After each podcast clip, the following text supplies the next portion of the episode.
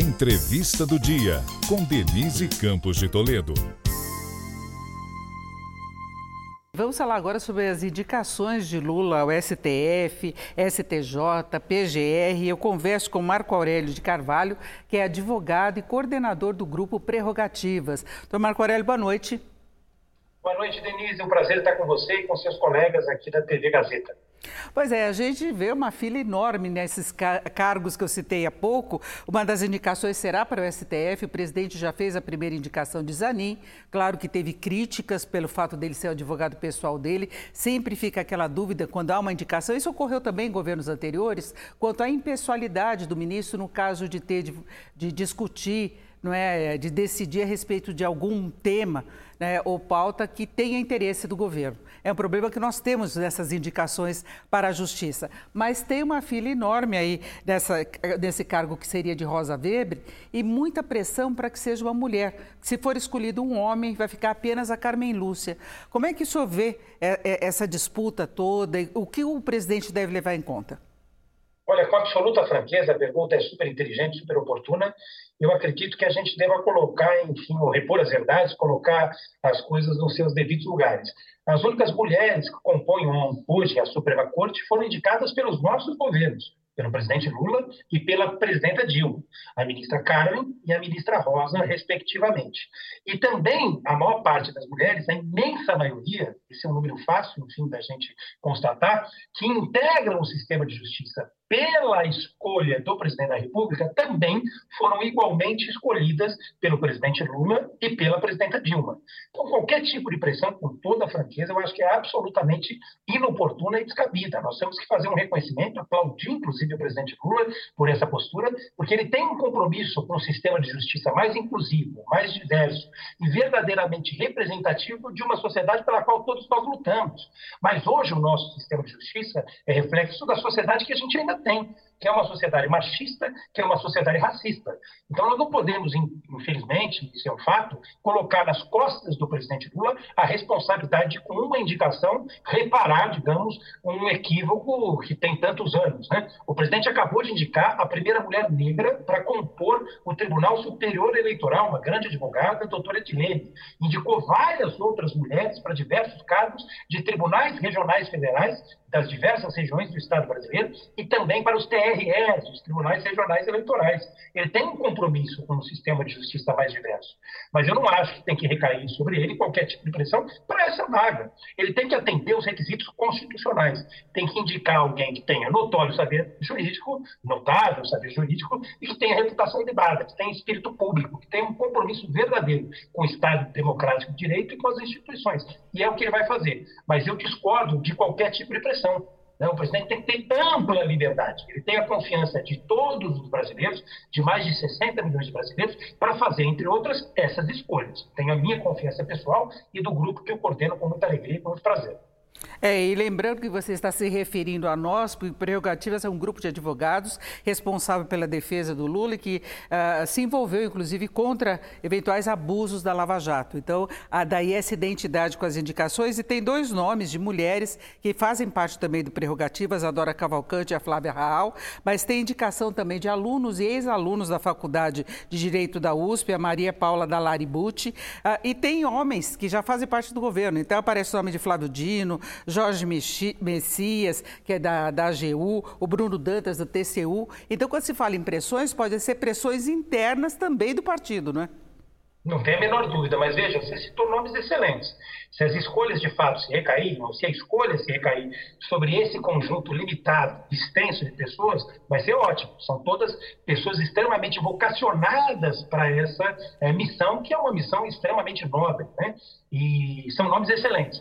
Você citou a Dora Cavalcante, grande criminalista, a Flávia Hall. Nós temos, inclusive, entre outros nomes, o nome da Vera Araújo, jurista negra, mulher incrível, sensacional. Dois nomes nomes do sistema de justiça, Simone Schreiber, desembargadora do TRF da segunda região, revisora da Lava Jato, uma mulher muito combativa, muito qualificada, a professora Regina Helena, que tem todas as credenciais acadêmicas, morais, evidentemente, e é ministra do STJ, que tem toda uma carreira luminosa no sistema de justiça, uma professora, enfim, reconhecida pelos seus pares, ministra é, do STJ, antes foi é, desembargadora do TRF. Você tem ministros que você citou, o Flávio Dino, que é um ministro extremamente combativo, é um jurista extremamente qualificado, seria um belo nome, mas não me parece ter algum tipo de interesse. Da mesma forma, não me parece ter interesse, por exemplo, Jorge Messias, que seria também um grande nome, tem sido um dos melhores ministros da Advocacia Geral da União, tem espírito público, tem compromisso com o presidente, tem uma agenda, na verdade, que tem relação direta com os interesses do país e não está preocupado com isso, não está se movimentando para isso.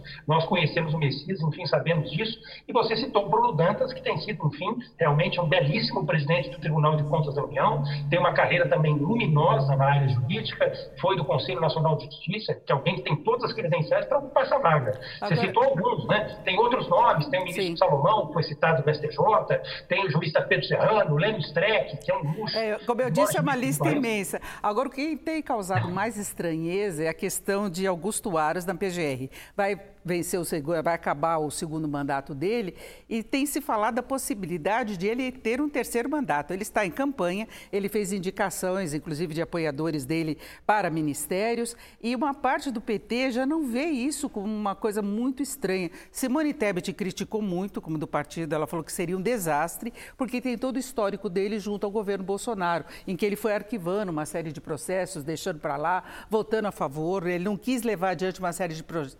Por que essa proximidade agora e se cogitar o nome de Aras para o atual governo, para a PGR no atual governo, aliás, né? Olha, a gente tem que levar em consideração que a biografia das pessoas é um processo em construção. As coisas ruins que elas fazem não vão apagar as coisas boas que, porventura, elas tenham feito, e vice-versa.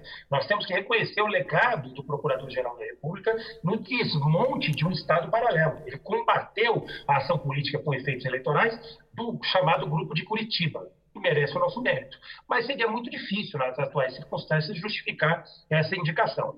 A única coisa que eu posso dizer, nós temos excelentes nomes, como procurador Biconha, uma pessoa extremamente séria, vocacionada, o procurador Gonçalves, que inclusive está na lista, apesar de estar na lista, porque a lista seguramente, a lista da PGR, da IBR, não é a melhor eh, forma de se escolher alguém, inclusive é um recorte muito parcial e limitado né, eh, de um desejo da classe, eu sou contra, inclusive, eh, que o processo de escolha se remeta ou recai, enfim, sobre a lista, acho que é um equívoco, nós já mostramos isso, temos um passado recente para comprovar, mas é um bom nome, apesar de estar na lista, o Gonçalves, o Biconha, que eu citei, o Paulo Monet, que também é uma pessoa extremamente vocacionada. Né? Então, nós temos também vários nomes para a Procuradoria-Geral da República. Mas, Denise, eu tenho uma única certeza: o presidente Lula não indicará alguém para lhe proteger. O presidente Lula tem espírito público, tem a noção exata da responsabilidade que ele carrega. Ele não quer um procurador para chamar de seu. Ele não vai querer qualquer tipo de blindagem para ele, para a família, para os aliados.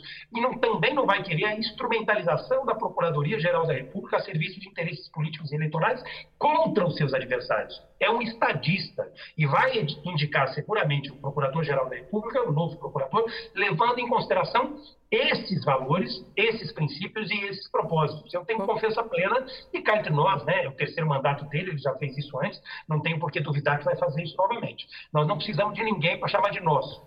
Né? A imprensa está desvirtuando. Eu estou ouvindo muita gente dizer que nós queremos procurar um aras do PT. Isso não existe, isso é uma bobagem. Nós precisamos devolver é, mas é, é, é o tipo de indicação a, a, indicação feita pelo presidente, independentemente do governo, independente da ideologia, sempre gera essa expectativa. Que no caso de ter algum problema, tem lá uma pessoa que tem uma disposição, que tem uma proximidade maior. E a gente pode ter um pacote jurídico de indicações agora no segundo semestre, porque faltam indicações também para o STJ. E também tem muita gente disputando as indicações. Não se fala muito dos nomes, vai haver a indicação ainda de uma lista de nomes, né, que talvez o presidente possa seguir. Qual a sua expectativa em relação ao STJ? Olha, é importantíssima a sua pergunta, porque é um tribunal da maior importância para o país, né? Nós temos poucas mulheres ali, tem quatro vagas agora. Numa das listas, que é a lista dos desembargadores estaduais, tem 57 pessoas concorrendo.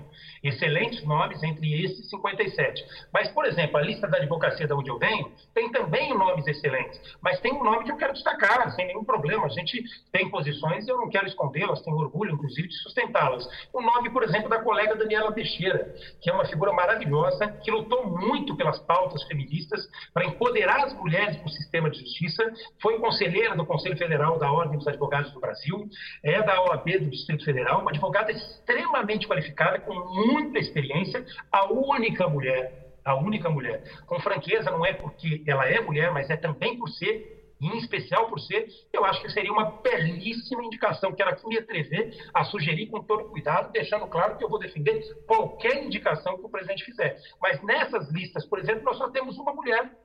E neste caso em especial, eu acho que pode haver um compromisso da nossa parte em relação ao STJ e aos demais tribunais, de nomear mulheres. Né? nesse caso, ela é única e é excelente. Né? É, para confirmar mesmo essa participação maior, não é? Mas é isso, eu agradeço muito a participação do Marco Aurélio de Carvalho, que é advogado, coordenador do grupo Prerrogativas. Essa foi a entrevista do dia para o podcast do Jornal da Gazeta.